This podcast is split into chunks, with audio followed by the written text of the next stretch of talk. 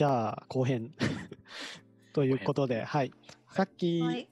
前編には、えーっと、シミュレーション仮説の概要と、あと、はい。えっと、宇宙の成り立ち。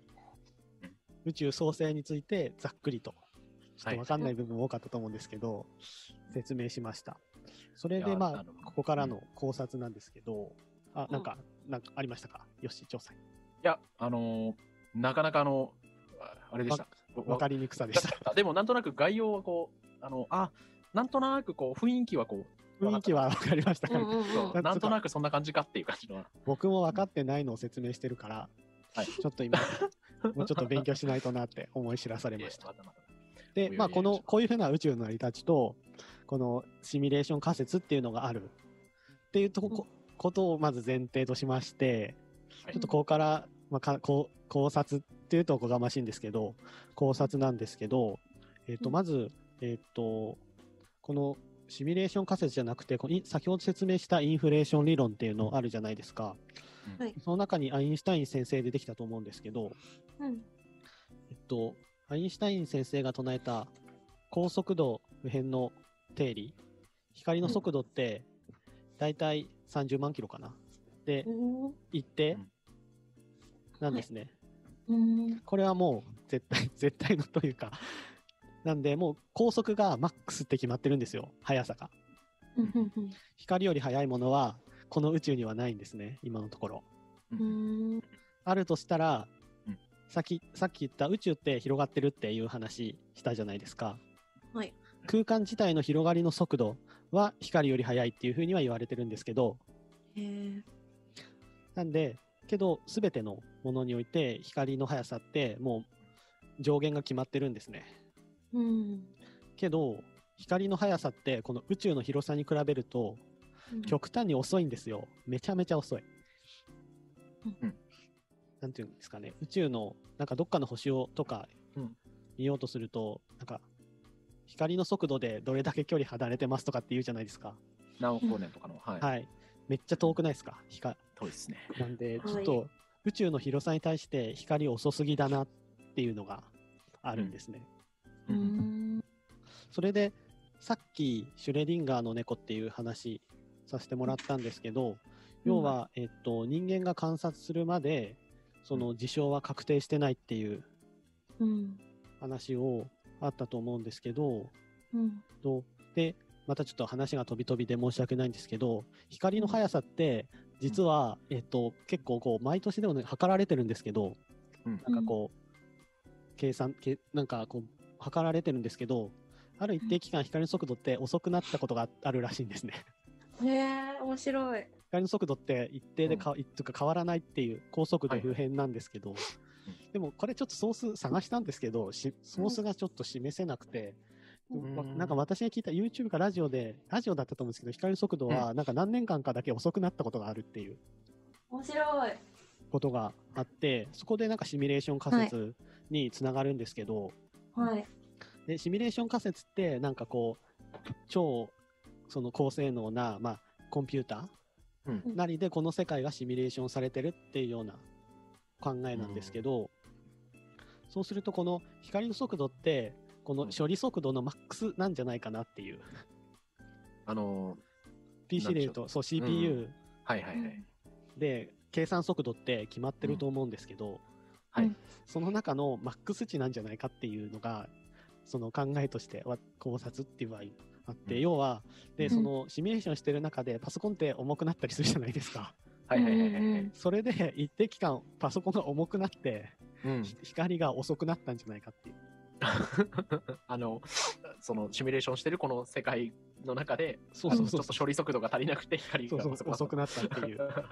へえ。そう考えるとでも、あれですよね。だって時間が遅くなったりとかしないと、そうそうそうそうそう。話みたいな話ですけど、でも、まあ確かに言われてみればそうかもしれないですね。一部分だけこう、急に。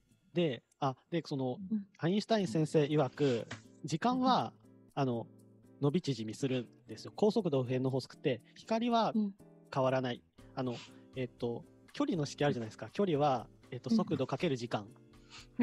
で、速度の方が一定値なんで、はい。変わるのは時間と距離うんうんうんうん。なんですよ。ああの T, T 字のあの式ですよね。そうですね。えーはいはい。なので、まあうん、その、この処理とかで重くなって変わるのは、えっと、光の速さの方かなっていう。なん伝わりますかね、うんこの感じ。伝わんないですよね。まあいや、あの、あの、言わんとしてることは、あの、あなんで、の、うん。シミュレーションなんじゃないかなって私は思ってるんですよ。うん。あと、さっき話しはたシュレディンガーの猫うんうんの話があると思うんですけど、うん。これも、えっと、これ、あ、まあシュレディンガーの猫にも、先ほどのインフレーション理論ですかね。で、うんえっと、こう、たとえ、このインフレーションが、えっと、起きたのって、うんえっと、宇宙誕生直直後の10のマイナス37秒後からマイナス35乗秒後の頃うんに宇宙が数関数的に膨張したっていう理論がインフレーション理論なんですね。めっちゃ、なんていうんですか、めっちゃちょっとじゃないですか。あ、まあ、要はうん本当に1秒のさらにさらにちっちゃいそうそうです期間の中でってことですかね。はいうんうんうんこれって例えば、うん。えーっと PC とかでうん。世界を構築するときって次の瞬間に世界できるじゃないですか大体、ああ、まあ、オープンワールドとあの、はい。そういうことですね。はい。それと似てるなと思って、うん。あの、で、うん。なんかもうめっちゃ速い速度で世界が作られてるんで、うん。それもなんかこうシミュレーション仮説をこう逆に証明してるなみたいな。うん。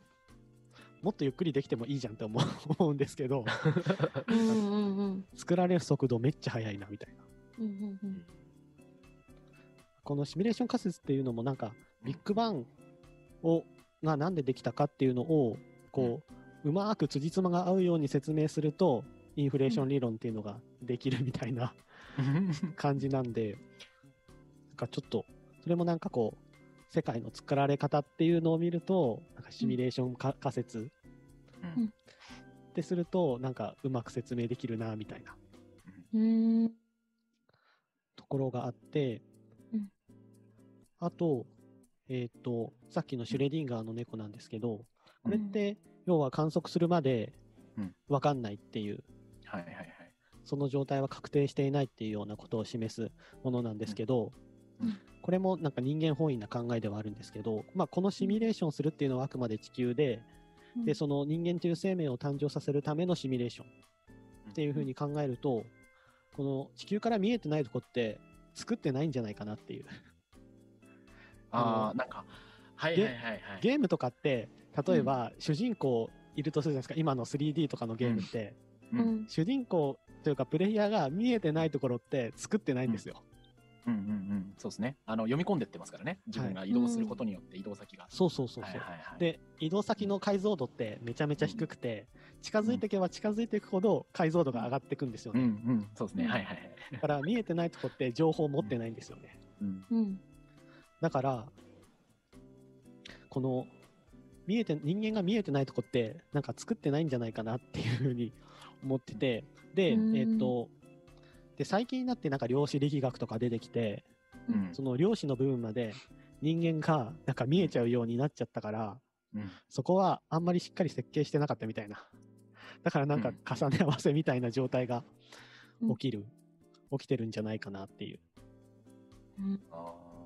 そう考えると、うん。こう、なんかシミュレーション理論は案外いけるんじゃないかなっていう風な、こう考えを、こう、SF 好きとしては持ってるって感じですね。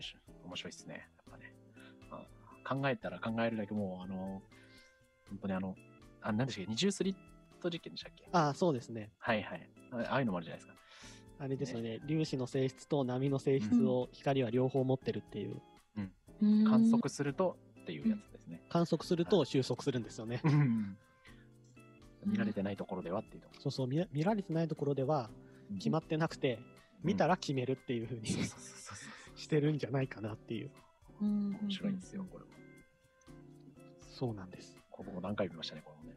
うんで、最後にうんドラえもんなんですけど、はいはいはいはい。そうだドラえもんそいうただドラえもんってあった。で、ドラえもんの中で、ドラえもんのび太の創世日記っていう映画があるんですが、あるある。